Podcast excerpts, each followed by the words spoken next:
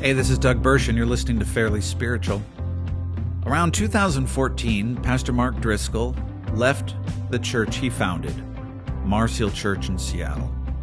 He left the church in chaos, with many hurt leaders, past and present, unable to reconcile with him, unable to deal with the sins that he had done to the church and the leadership he had worked with. Pastor Mark moved to Scottsdale, Arizona, started a new church, and now has a new book coming out. I'm going to talk about what is wrong with giving a leader another platform to make the same mistakes again. They say that I cannot do what you've called me to. It is not possible, unattainable. I will never see it through, but you've spoken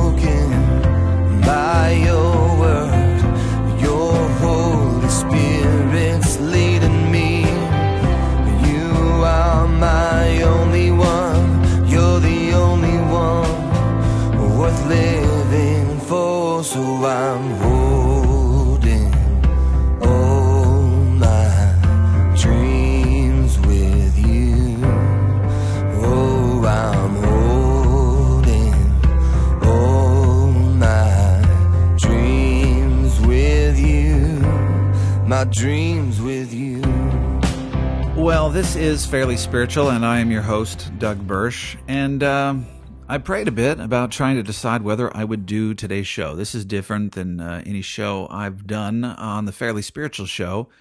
Although occasionally, when I was a radio host in the Seattle area, I would deal with topics such as this. In fact, I had to deal with Pastor Mark Driscoll while being on the air in the Seattle area because of the profound impact, both positive and negative, Pastor Mark had on the region and the witness of Christ in the region of Seattle and, frankly, in the United States and in the world. Uh, I'm going to talk about uh, something that troubles me greatly. I just saw that uh, Pastor Mark Driscoll is releasing a new book. It'll be coming out, I- I don't know exactly when, but later.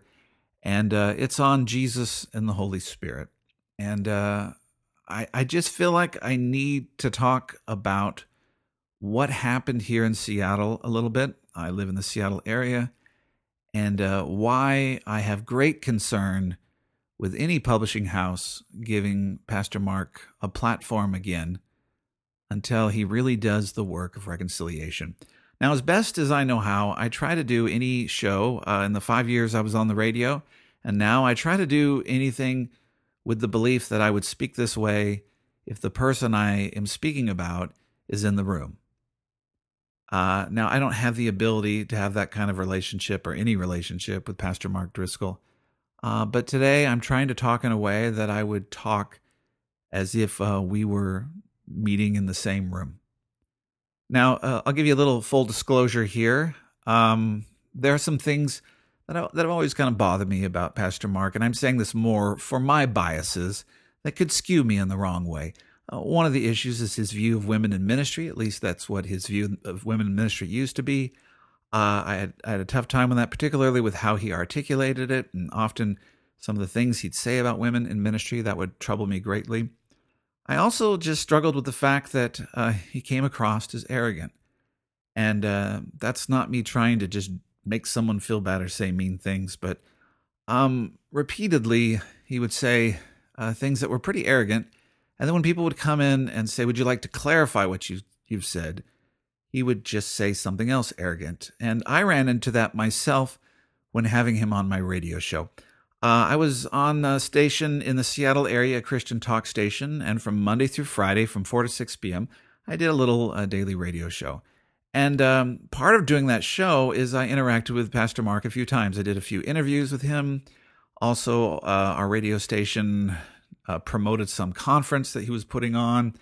Um, so, you know, I, I remember speaking at Mars Hill Church, not speaking as preaching, but just speaking, you know, on behalf of the radio station and, you know, saying a couple words and those sorts of things. But one of the things uh, that I just found with Mark before really all the scandals broke out is he just seemed kind of arrogant. And you would just see it's sometimes when someone has success when they're young, whether they know it or not, there's a part of it where they just kind of internalize that I'm worthy of this success, that it's just, it has something to do with, you know, I must clearly be doing the right thing. And because I'm doing the right thing, I don't really need to repent of what I'm doing because there wouldn't be all this fruit. It's that kind of idea. It's this kind of predestined reality of God clearly wouldn't be blessing me. We wouldn't be such a big church, such a dominant influence if we weren't doing the right thing. So if you have a problem with what we're doing, you have a problem with God. And you just kind of get that air when you'd hear him talk. Now, uh, being arrogant as a pastor, that is not unique to Pastor Mark. And frankly, it's not unique to me. I, I think I can recognize arrogance because I express it myself in different occasions. But while I was on the air in Seattle during that time, uh, the church, Mars Hill Church, uh, the church that Pastor Mark founded, basically imploded. Everything just uh, all, and I'll use the term, I don't think as a swear word, but just reality, all hell broke loose. And I I really struggled with how to talk about that on the radio. And in fact, I did not deal with it for a long time. I just didn't. I, I know you, know, you can put any churches under scrutiny and, and there can be conflict and conflicts and struggles and disagreements. And I didn't want my show to be something that just aired the dirty laundry of someone, particularly when they're a larger church and they're an easier topic or, you know, easier target. But eventually there came a point where I had to address some of those issues.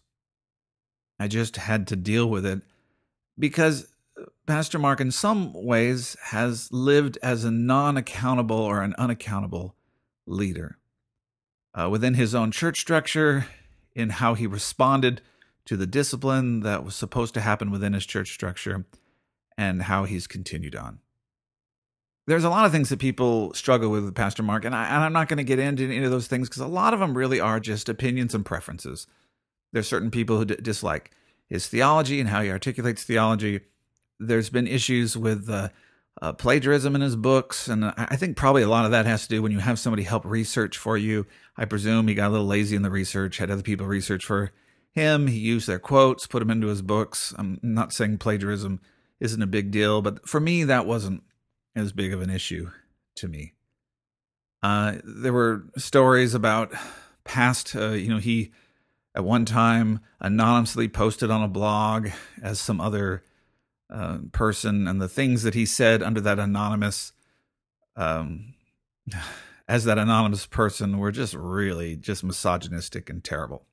And those things happened a long time ago and so you could say well that's in the past and all kinds of other uh, things he said or not said that people get upset about. But i just want to focus in on what troubled me the most.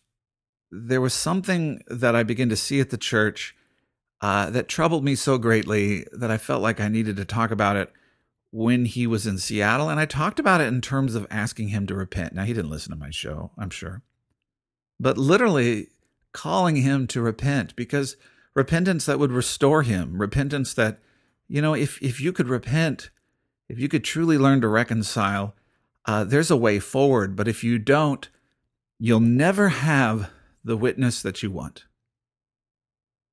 And so I remember doing a show like that. And one of the reasons I did it is I actually had even leaders from the church contact me and email me and people who'd been in the church tell me about some of the harm and the hurt that they'd experienced at Mars Hill under Pastor Mark's leadership.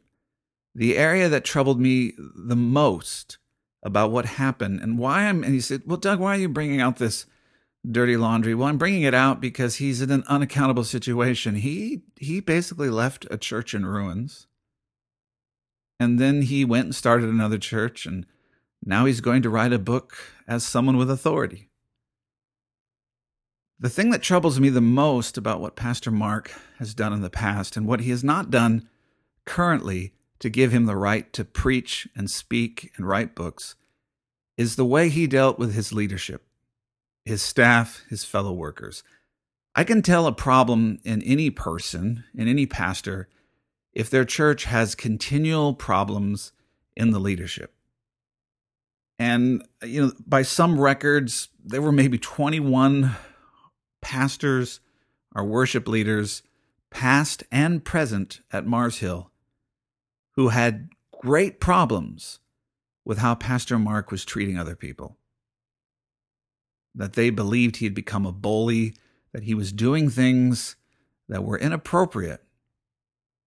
And for me as a pastor, when you see uh, the people that uh, someone has worked with the most being really upset about how they've been treated, and not just one, it's one thing, you know, to have an associate that gets upset, but to have many people, person after person after person, not upset about his theology, not upset about his visions or how he wrote or the you know writings or books, and not upset even about things like you know plagiarism stuff and all that, but upset about you're just not treating me like a Christian should treat someone else when they're a pastor.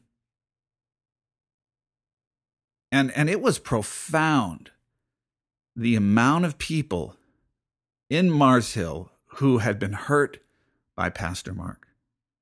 Now you can talk about people on the outside. People on the outside don't know, and there's a lot of people angry with him, and they'd write nasty things. And okay, you know they don't know the church.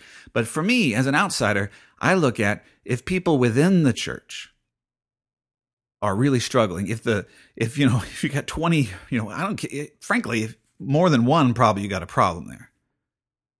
If you got 2, 3, 4, 5, 6, 7, 8, 9, 10, 11, 12, 13, 14, 15, 16, 17, 18, 19 former people who worked in ministry positions in your church, very hurt and upset by how you lead, needing you to recognize that the way you are treating people is not Christ like, then you've got a problem.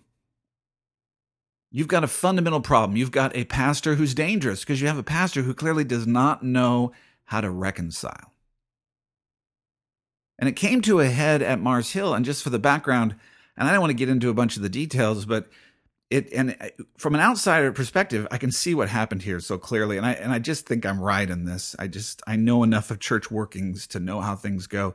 That it came to a place where finally uh, the church elders got together and they looked at these accusations against Pastor Mark. Again, this isn't about sexual infidelities. This isn't about you know some of the things we hear about now. This is just person after person after person saying, "I'm being harmed and hurt and bullied by our pastor. People who had left and people who were still there, people who clearly loved the church and even loved him and but did not love this part of his personality that was harming others, this unaccountable part. And so they went through some sort of process, whatever their process is, some sort of process where they took seriously these accusations. And there was a report formed. And I remember during the time, just kind of following this, that there was a, a some sort of report made. And then Pastor Mark immediately resigned. Kind of one of those general, you know, God's leading me somewhere else, and left the church. And what I could tell, and I, will just tell you, I, this is what I think happened. They never released the report, but I bet you the report said, hey, here's some problems, and we need you to get help. And I presume usually if you're going to try to restore a pastor, what you do is you say, hey, you got some problems. You got to repent of some things. You got to get your head straight.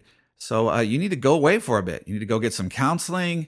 You need to go meet with some people who can help you with this. We're going to put you on leave for, you know, sometimes it's six months, a year, whatever it is. And you got to work this stuff out because right now you're doing damage to yourself and you're doing damage to others. And that was the advocacy I had at the time. I was like, hey, you've got to, you have people who would support you. If you came out and said, you know what, I'm fundamentally broken in some areas because I keep harming the people around me, and that can't be how Christ would want me to pastor this church. So I'm going to do what it takes to be able to reconcile myself with the many, many people I've hurt and harmed.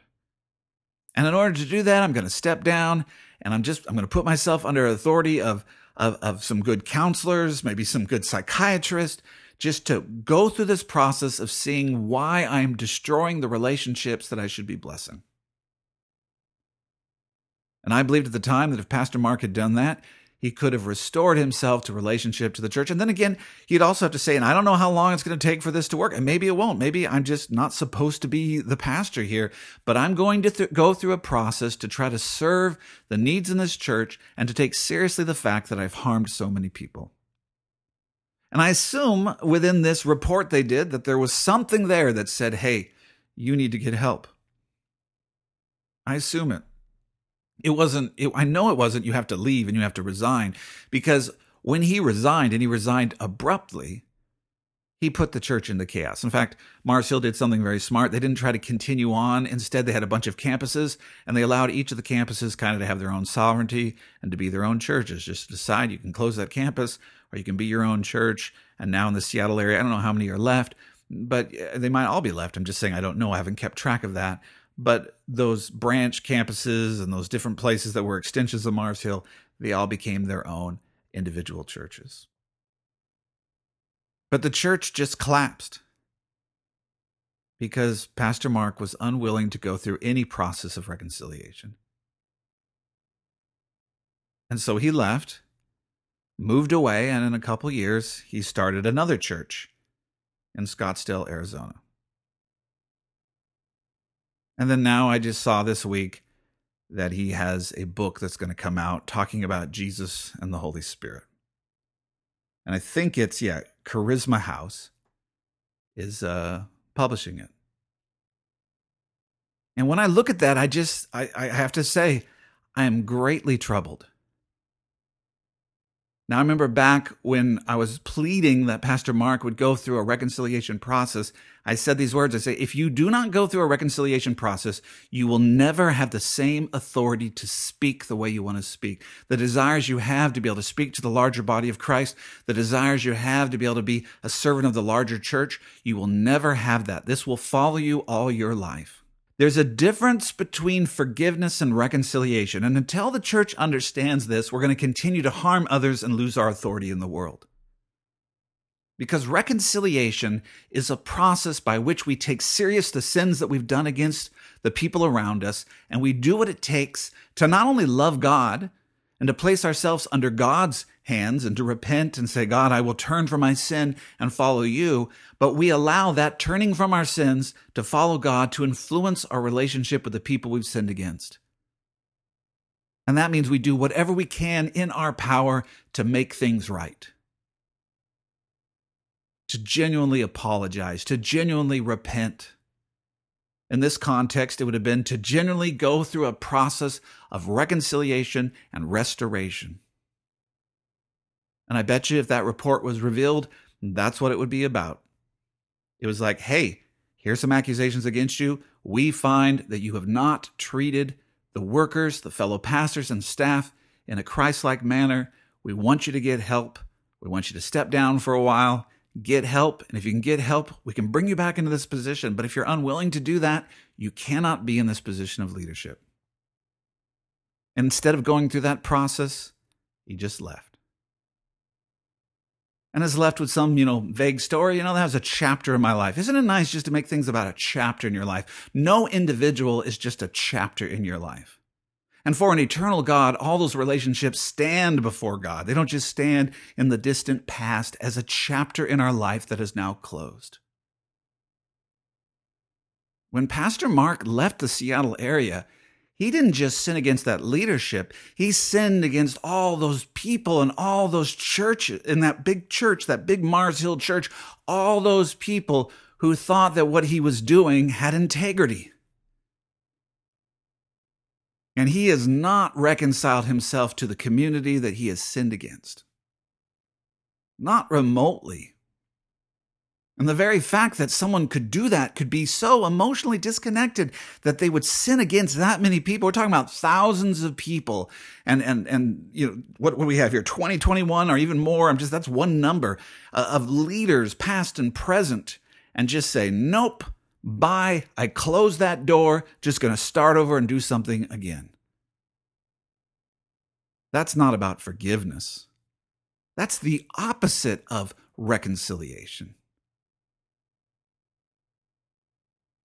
And the saddest thing about it is because he's done that, he will never have the authority he wants. He will never be able to speak the way he wants to speak. He will never be able to have the influence he wants to have because he's refused to repent of the sins that he's done against others. And so now there's a book coming out. I just, I'm just going to put myself out there. I just wanted to speak on behalf of the hundreds and hundreds of people in the Seattle area that Pastor Mark did not reconcile with. And I don't think he's going to hear this message, but if you do, Mark, the most important thing in your life is not to write another book. not to plant another church, not to do another service, not to do another sermon, but to learn how to reconcile with the people you've sinned against. I don't say these things because I want you to be destroyed or harmed or ruined. I want the gospel to be seen through you. And the gospel, we've been given the ministry of reconciliation. And if you're a minister, you should be highlighting that ministry in your own life. What's so troubling, and the book isn't out yet, so I don't I don't know what's in it. I'm not going to buy it because I don't want to reward publishers who would publish something that they shouldn't publish. It's not about our words. You can say great words. Maybe the book is a great book, but you can't do this. You can't be in non reconciled relationships with people around you and just preach a good message and write a good book. That's the worst Christian witness, witness possible. That is the definition of hypocrisy. That's why people leave the church where their parents go to church and they say all the right things and do all the right things, but in the way they practice their life, they do not live like Christ. And kids say, I don't need another sermon. I don't need another Bible study. I don't need to gather together and pray. I don't even need prayer in the schools. I don't need some big concept of changing this world. I just need parents who aren't hypocrites and pastors who aren't hypocrites and leaders who aren't hypocrites, that I need to actually see what you preached in the way you live your life.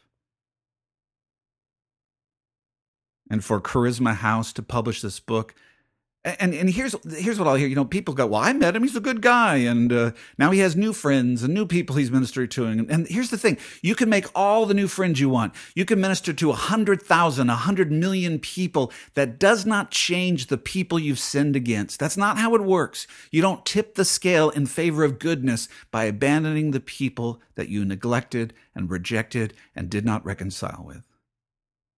That's not how it works. Well, for 10 years, I didn't hurt people. My staff likes me now. They hated me then. It doesn't work that way. God is an eternal God, and our lives stand before Him.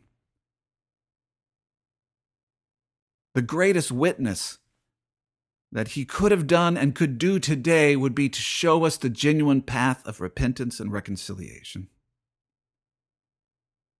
Because others haven't moved on. Those sins have have brought people to reject their faith, to reject the church, to reject ever trusting a leader again.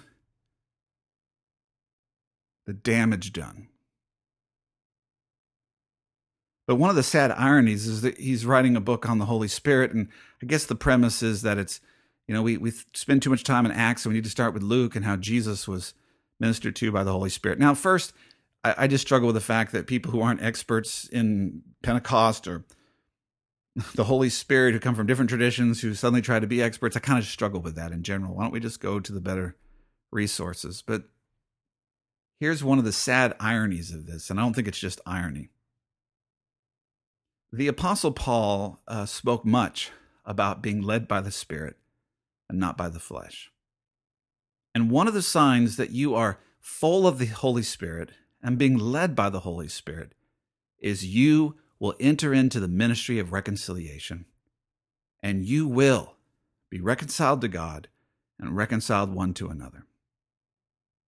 The Apostle Paul, I have this in my book, The Community of God, a theology of the church from a reluctant pastor. I have a chapter on how Paul, Paul, when Paul was saved, the church still didn't trust him. Paul was saved and filled with the Holy Spirit, but the church didn't trust him. The Jerusalem Jerusalem council didn't trust him, and the people who had been scattered didn't trust him. And you know why they didn't trust him? They were scattered in part because of his persecution. We read this in Acts. It's important that uh, we understand the work of the Holy Spirit, not just in Luke, but the work of the Holy Spirit in Acts. And Paul, when he was not submitted to Christ and submitted to the work of the Holy Spirit, persecuted the church and harmed those around him because of his legalistic ideas and his, and his unrepentant heart. Well, he met Jesus and he was filled with the Holy Spirit, but he was unable to minister because basically the Jerusalem council didn't trust him and those who were scattered didn't trust him. And so I talk about that Paul's first missionary journey, I talk about in the book that Paul's first missionary journey was really Barnabas's first missionary journey. Because Barnabas is the one that helps Paul reconcile to the church.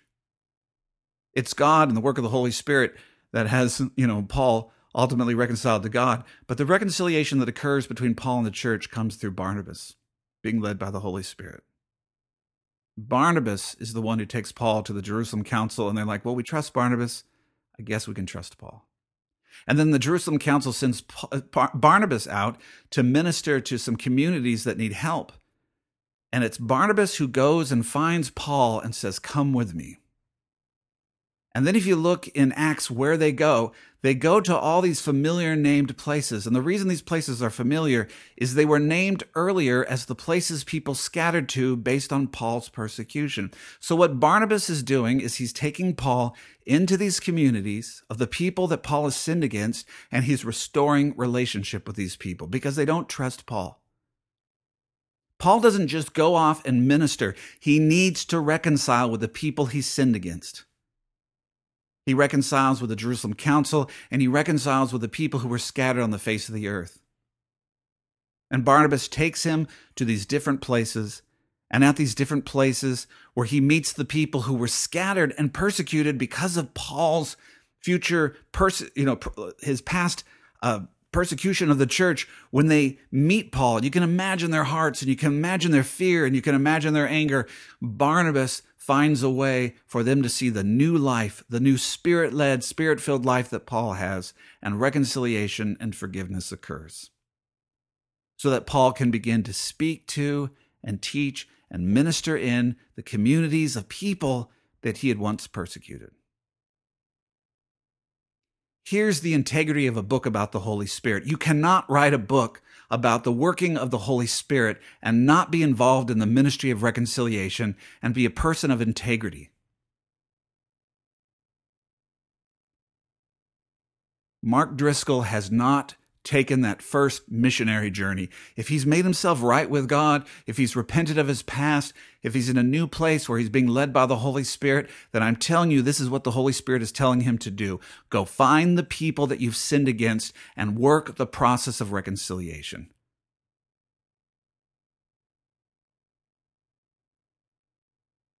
Now, some people say, well, maybe he's doing it privately. You do that privately and you do it publicly because we understand Paul's path of reconciliation, but I have not seen that in the work of Mark Driscoll. So some people aren't going to understand this. I know they're going to say, Doug, why'd you do this? Why are you about this? You're about bringing people together. Why are you so harsh on Pastor Mark? If you heard me clearly, I believe that any person's ministry can be rescued.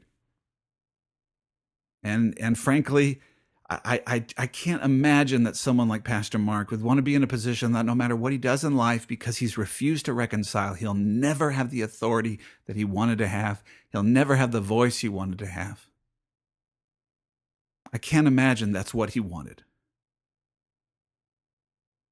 To me, I'm still calling him to a place of reconciliation. And in talking about this, I'm talking to other pastors where, where you're in the same position or other leaders or the workers in the kingdom or just fellow Christians where you've moved on and you're doing the work and whatever you're writing the book, you're preaching the sermons, you're volunteering, you got a new group of friends, new group of people, but you know you did not do the work of reconciliation with the people you sinned against. Does it mean people will forgive you? No. Does it mean people will accept you? No. But did you do the work? I assume if Pastor Mark began to do the work, many people would say, Forget you, I don't care. But it doesn't matter. At least he could say, I did the work. Have you done the ministry of reconciliation? Christ has done the ultimate ministry of reconciliation. It's our job to let that ministry flow through us. So today's show is not dedicated to just talk about Pastor Mark Driscoll. But in one way, I just felt prophetically I'm supposed to contend for the church and the hundreds and thousands of people he sinned against. I'm supposed to ask Pastor Mark that you would repent and reconcile before you write another book, preach another sermon, start another church, speak at another conference. That's still the way forward. Now, he can disagree with this and belittle this. But as a brother in Christ, I'm asking you to follow the leading of the Holy Spirit because we know that in the book of Acts, that's the book that follows the book of Luke that your book's about. It's in the book of Acts when the Holy Spirit gets in Paul. Paul immediately, as soon as he can find someone to help him, goes and reconciles to all the people he's sinned against. And until you do that, you don't have authority to speak about the working of the Holy Spirit. All right. Make room for the Lord. He knows you by name. If you'd like to pick up my book, uh, it's self-published, so I'm a I'm a famous author as well. it's uh, the Community of God: A Theology of the Church from a Reluctant Pastor. You can pick it up at Amazon or uh, Amazon. Also, you can go to my website, fairlyspiritual.org, to find this podcast, our past podcast. Make room for the Lord. He knows you by name. Uh, next week, hopefully, we'll get to a little bit more edifying topics. All right. God bless you. say that I cannot do what you've called me